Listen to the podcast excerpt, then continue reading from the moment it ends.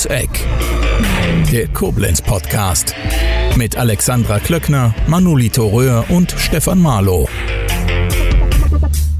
Gestern Morgen habe ich um 10 Uhr irgendwie aufs Handy geschaut und bekam, ich weiß gar nicht, wer es war, äh, ein Video angezeigt von dem Aufbau der Fieberstation am Oberwert und dachte erst, ja, was ist denn das jetzt? Ist das irgendwie ein Fake-Video oder so? Ich hatte das überhaupt nicht auf dem Schirm, dass sie auf die Idee kommen könnten. Hatte gar nicht mitbekommen, dass sie das einen Tag vorher auch schon äh, anderswo im Land gemacht haben. Ich weiß gar nicht genau wo. Mayen war ja jetzt auch noch, aber davor haben sie es noch woanders gemacht. Und jetzt soll das heute schon in Betrieb sein. Ich glaube, wir werden da mal hingehen und das mal anschauen. Sie kommen gerade jetzt aus der Fieberstation, heißt es hier, glaube ich. Ähm, was haben Sie hier gemacht?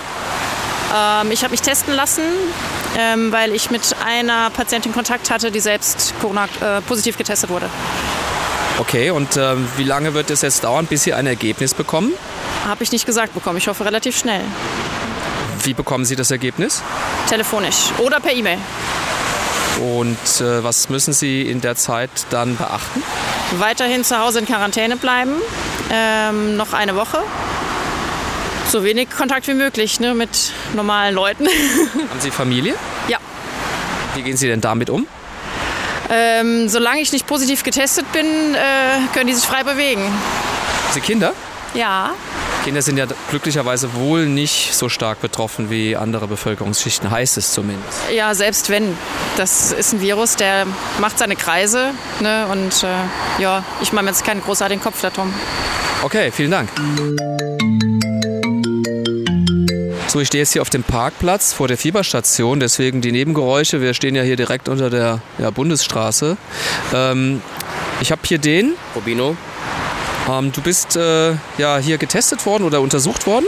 Ja, ich wurde hier untersucht. Und ähm, auf jeden Fall, die Leute sind hier sehr nett. Und man, man wird auch ähm, von denen auch sehr gut behandelt.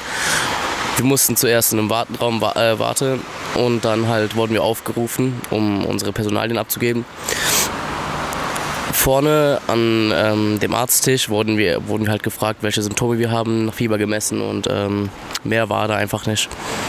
Warum habt ihr das Gefühl, dass ihr euch infiziert haben könntet?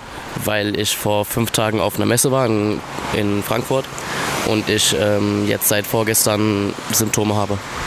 Welche? Fieber, Kopfschmerzen, Husten und äh, Schnupfen. Du wirkst aber noch relativ fit. Ja, schon. Also das, das kommt nicht immer, das kommt meistens abends. Ach, es geht und kommt. Es geht noch, es geht noch. Wann wirst du ein Ergebnis bekommen? Gar nicht, weil ich keine Abstriche, bekommen, äh, Abstriche machen muss, musste, weil an den Symptomen direkt festgestellt wurde, dass äh, es negativ ist. Oh, du hast ja Glück gehabt. Die Mutter von Rubino sagt mir gerade, äh, dass kein Abstrich gemacht worden ist bei Rubino, weil er sich eben nicht in einem Gebiet äh, mit vielen Infizierten aufgehalten hat. Und das findet sie eigentlich gar nicht so gut, weil sie hätte schon jetzt, äh, sind hier hingekommen, um eigentlich Gewissheit zu bekommen. Ähm, und man hat Rubino jetzt nach Hause geschickt mit der Aussage, es ist eher unwahrscheinlich, dass er sich infiziert hat. Oder dass er tatsächlich eine, eine richtige Grippe hat oder einen grippalen Infekt hat. Ja? Ähm, was man natürlich nur schwer auseinanderhalten kann. Ja? Okay. Ähm, bist du denn irgendwie trotzdem äh, zufrieden mit dem, wie es hier gelaufen ist? Ja, schon. Also man kann sich halt nicht beschweren. So. Es war halt jetzt nichts Schlimmes. War halt äh, eigentlich alles positiv. Okay, alles klar, vielen Dank. So, ich stehe jetzt hier in der Fieberstation im Pressebereich und mir gegenüber steht Franziska Zimmer. Franziska Zimmer. Sie arbeiten für ich bin entsandt vom Land und arbeite im Auftrag des Landkreises zur Unterstützung der Presse- und Medienarbeit. War das eine Aktion, die relativ spontan beschlossen worden ist? Oder seit wann wissen Sie davon, dass Sie jetzt hier tätig sein werden? Der Entschluss ist am Sonntagmorgen gefällt worden, dass diese Fieberambulanz aufgebaut und dann auch in Betrieb genommen wird. Dass die äh, Landesfacheinheit Presse- und Medienarbeit hier zum Einsatz kam, das war ein Entschluss, den wir gestern getroffen haben. Wann haben Sie die Presse davon informiert, dass so etwas installiert wird? Die Presse wurde zeitnah, nachdem der Aufbau vollzogen wurde, informiert, um eben auch den Vorlauf zu haben, damit die Bürger bereits ähm, informiert werden, wann die Fieberstraße dann für die Bürger zur Verfügung steht. Okay, ich lese vielleicht nicht so aufmerksam die Zeitung, weiß ich nicht. Ich habe es jedenfalls äh, gestern Morgen per Video aus den sozialen Medien erfahren und äh, da war es eher für mich ein bisschen befremdlich, äh, dass sowas plötzlich kommt. Ähm, das kann auch Ängste schüren, oder? Ja, natürlich. Da sind wir auch äh, sensibilisiert und können verstehen, wenn sich Bürger da jetzt erstmal Gedanken machen. Ähm, diese Angst können wir den Bürgern absolut nehmen. Das ist eine reine Vorsichtsmaßnahme, die auch im Landespandemieplan so vorgesehen ist. Und die Umsetzung dieser Fieberambulanz jetzt hier auf dem Oberwert, die ist eine Planung von ganz vielen Experten, die sich rund um das Metier auskennen. Wenn ich jetzt ähm, das Gefühl habe, ich könnte mich infiziert haben oder vielleicht auch jemand aus der Familie, was ist denn das ideale Vorgehen dann in dem Fall? Das ideale Vorgehen im Moment ist, wenn Sie Bedenken haben, Sie könnten sich infiziert haben, dass Sie zunächst äh, Rücksprache halten mit dem, Ihrem Gesundheitsamt und die werden Ihnen dann empfehlen, hier hinzukommen. Hier werden Sie dann versorgt und äh, gegebenenfalls, wenn der Bedarf besteht, wird dann hier auch ein Abstrich zum Test auf den neuartigen Virus gemacht. Sie haben heute Morgen die Arbeit aufgenommen, ich glaube ein bisschen später als geplant. Ähm, seitdem können Sie sagen, wie viele Patienten jetzt in den letzten Stunden gekommen sind oder potenzielle Patienten? Ja. Wir hatten also Stand 14.30 Uhr am heutigen Tag 88 Patienten, die die Fieberambulanz hier in Koblenz auf dem Oberwert angelaufen sind. Sie können überhaupt wahrscheinlich keine Aussage darüber treffen, wie viele tatsächlich infiziert waren von den Patienten. Nein, das kann man zum jetzigen Zeitpunkt nicht. Es liegen noch keine Ergebnisse vor. Also da können wir noch nichts zu sagen. Wie lange dauert es, bis ich dann, wenn ich mich hier habe untersuchen lassen, ein Ergebnis bekommen werde? Das hängt jetzt davon ab, wann Sie da waren. Wenn Sie früh am Tag da waren und die ersten Ergebnisse, die sind für morgen dann erwartet. Das kann aber jetzt auch durchaus sein, dass das in den Laboren etwas länger dauert, sodass wir zurzeit mit einer Zeit von 24 bis sogar 36 Stunden ausgehen. Und dann rufen Sie die Menschen auf ihren Handys an, gehe ich mal aus. Mein Kenntnisstand ist, dass die per E-Mail informiert werden. Okay, wenn Sie jetzt äh, infiziert sind, ähm, gehen Sie den Fällen dann in irgendeiner Form nach oder geben Sie nur äh, Tipps, wie derjenige sich dann verhalten soll? Das ist medizinische Schiene, kann ich tatsächlich nicht beantworten. Okay. Ja, nee, ich also wäre jetzt, wär jetzt unglaubwürdig. Ja, ist okay. Ich ja. hätte jetzt gedacht, dass, es, ähm, ähm, dass man irgendwie so einen Plan hat, wo man auch sagen muss, man muss die Leute vielleicht registrieren, dann Umfelder prüfen oder ähnliche Dinge liegt mir nicht vor. Okay, und die Menschen, die hier rausgehen, die ja nicht wissen, was sie, äh, ob sie positiv sozusagen sind oder nicht, ähm, die machen sich natürlich große Gedanken. Ähm, was kommt denn dann auf sie oder die haben mir gesagt, wenn sie rausgegangen sind, ich hoffe, ich muss nicht in Quarantäne. Ist das dann die Konsequenz, wenn jemand sich infiziert hat? Also tatsächlich ist das äh, Sachstand jetzt, dass die Gesundheit, Gesundheitsämter dann eine 14-tägige ähm, Quarantäne verordnen. Ähm, und dann muss man jetzt schauen, wie das weiterläuft. Wäre aber wahrscheinlich eine häusliche Quarantäne? ja, sicherlich, wenn das der Gesundheitszustand des, der, der Person zulässt, dann äh, spricht man da zurzeit von einer häuslichen Quarantäne, ja. Wenn jemand die nicht einhält, ist das dann strafbewehrt? Okay, wissen Sie nicht, alles klar. Gut, vielen Dank. Ja. Danke. Wir werden jetzt hier mal im TZK den einen oder anderen mal fragen, wie er Auswirkungen spürt. Wir haben hier auch Coworker, die äh, im internationalen Bereich tätig sind, die da bestimmt was zu sagen können. Mein Name ist Julian Gödicke, ich bin äh, strategischer IT-Berater bei einem japanischen Konzern und ja, ich berate den öffentlichen Sektor. Also ich persönlich nehme Corona sehr entspannt. Also für mich ist es eigentlich gar kein Thema. Das Einzige, was halt so ein bisschen Druck erzeugt, ist halt ähm, die Sicht von außen. Ja, also zum Beispiel waren wir jetzt neulich irgendwie einkaufen, dann sind so die wichtigsten Sachen irgendwie ausverkauft. Da denkt man dann selber schon drüber nach, ob man dann jetzt mit Hamsterkäufen anfängt oder nicht oder so. Ja, ansonsten, wie gesagt, ich bin entspannt. Ich habe das Einzige, was ich halt auch immer zu Freunden sage, ist, ähm, du, also ob man es hat oder nicht, ist mir eigentlich egal. Nur wenn man es hat, will man ja nicht versehentlich irgendwie seine, seine Eltern damit anstecken oder Großeltern damit anstecken, dass die vielleicht daran auch versterben oder sowas. Äh, deswegen bin ich da ein bisschen vorsichtiger. Ja, Ansonsten, äh, ich war auf einer Messe zum Beispiel, ähm, Digitaler Staat, das ist eine Verwaltungsmesse und äh, da war es auch schon auffällig. Also da haben sich schon die wichtigsten Personen durch Vertreter vertreten lassen äh, und es war auch deutlich leerer. Also die, die Angst ist äh, irgendwie schon da, denke ich mal auch. Also gerade auch die Behörden haben ähm, Reiseverbot bekommen und ja. Ansonsten, äh, meine Freundin war noch auf einer Messe Äh, das war auch ganz lustig. Die war, äh, da war irgendwie ein Teilnehmer, der hatte den Coronavirus und äh, die hatten dann die Anweisung bekommen, dass alle sich dann äh, die Erkältungserscheinungen haben beim Arzt melden sollen. Und sie hatte durch Zufall Erkältungserscheinungen und war dann, glaube ich, relativ auffällig in ihrer Stadt unterwegs, musste dann mit Gesichtsmaske zum Arzt und ja, es war dann schon ein bisschen, ein bisschen peinlich, glaube ich, für sich, aber sie hat es dann nicht gehabt, aber es wurde erstmal eine Welle drum gemacht, durfte nicht in die Firma rein und ja, also ich glaube schon, dass es für die Leute, die äh, ein Coronavirus haben, äh, unangenehm sein kann.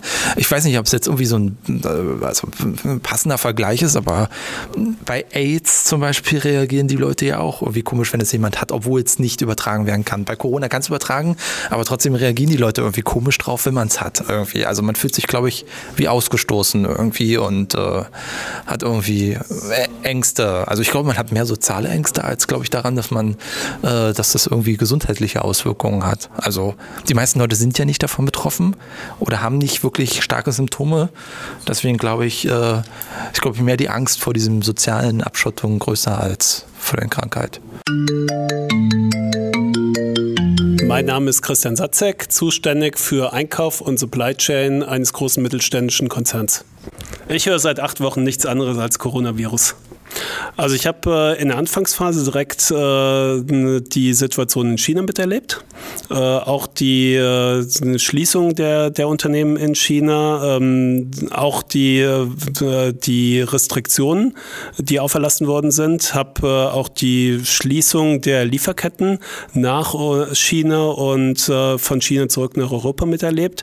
Mittlerweile öffnet das alles wieder und die Situation scheint sich zu beruhigen, aber die Mitarbeiter in China oder die Leute in China haben natürlich immer noch sehr, sehr viele Einschränkungen, werden im täglichen Leben äh, eingeschränkt, Schulen haben nicht geöffnet, Universitäten haben nicht geöffnet und auch das tägliche Leben hat äh, großen Einfluss auf die, auf die Mitarbeiter. So sind zum Beispiel, äh, ist es den Personen nur erlaubt, mit einer Atemschutzmaske das Haus zu verlassen und äh, auch Körpertemperaturen werden in China, äh, sobald jemand das Haus verlässt, äh, gemessen.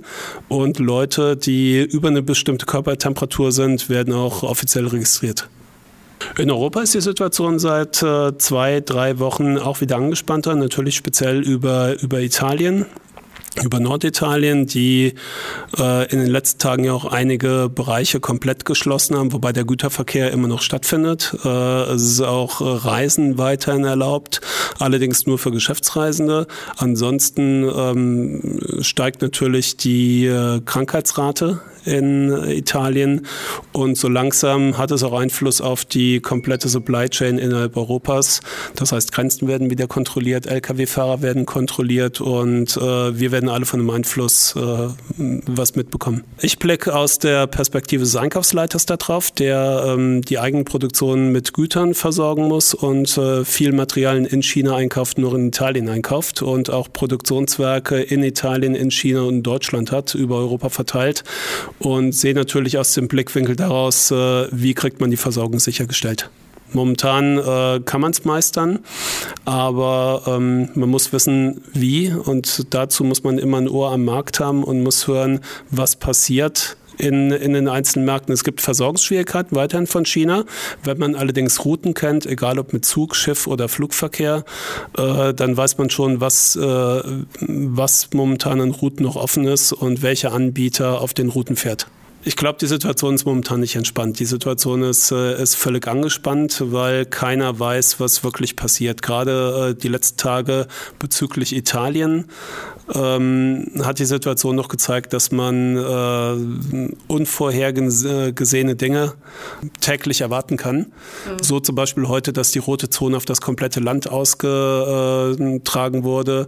Und äh, wer weiß, was die Zukunft bringt. Morgen kann wieder etwas Neues passieren. Es kann ein neues Land mit dazukommen oder auch Italien kann weitere Restriktionen fahren.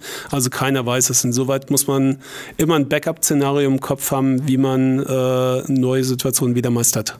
Backup-Szenario ist, äh, wo, können wir, äh, wo können wir weiterhin fertigen, außerhalb von Italien? Wo kriegen wir die Waren her? Wo haben wir Second Sources? Was äh, momentan interessant wird, ist, China kann wieder das Backup-Szenario für Italien sein. So, da, vor drei Wochen oder vier Wochen haben wir darüber geredet, dass wir für China Backup-Szenarien brauchen.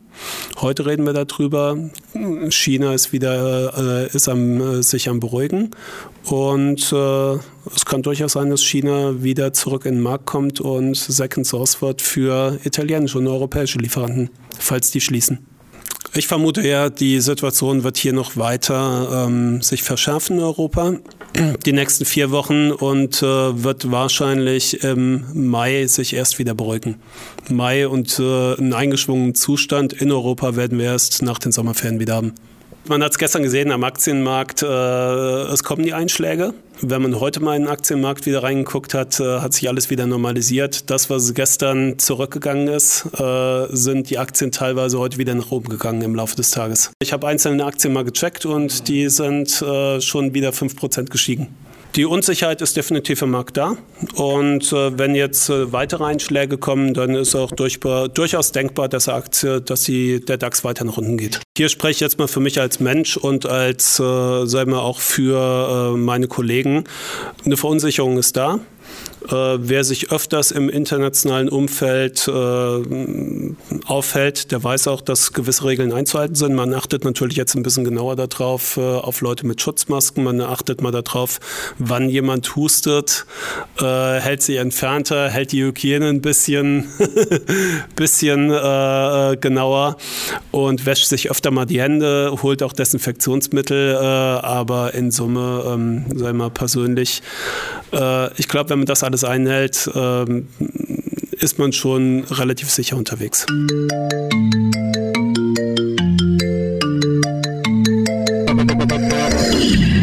Das war Rund ums Eck, der Koblenz Podcast.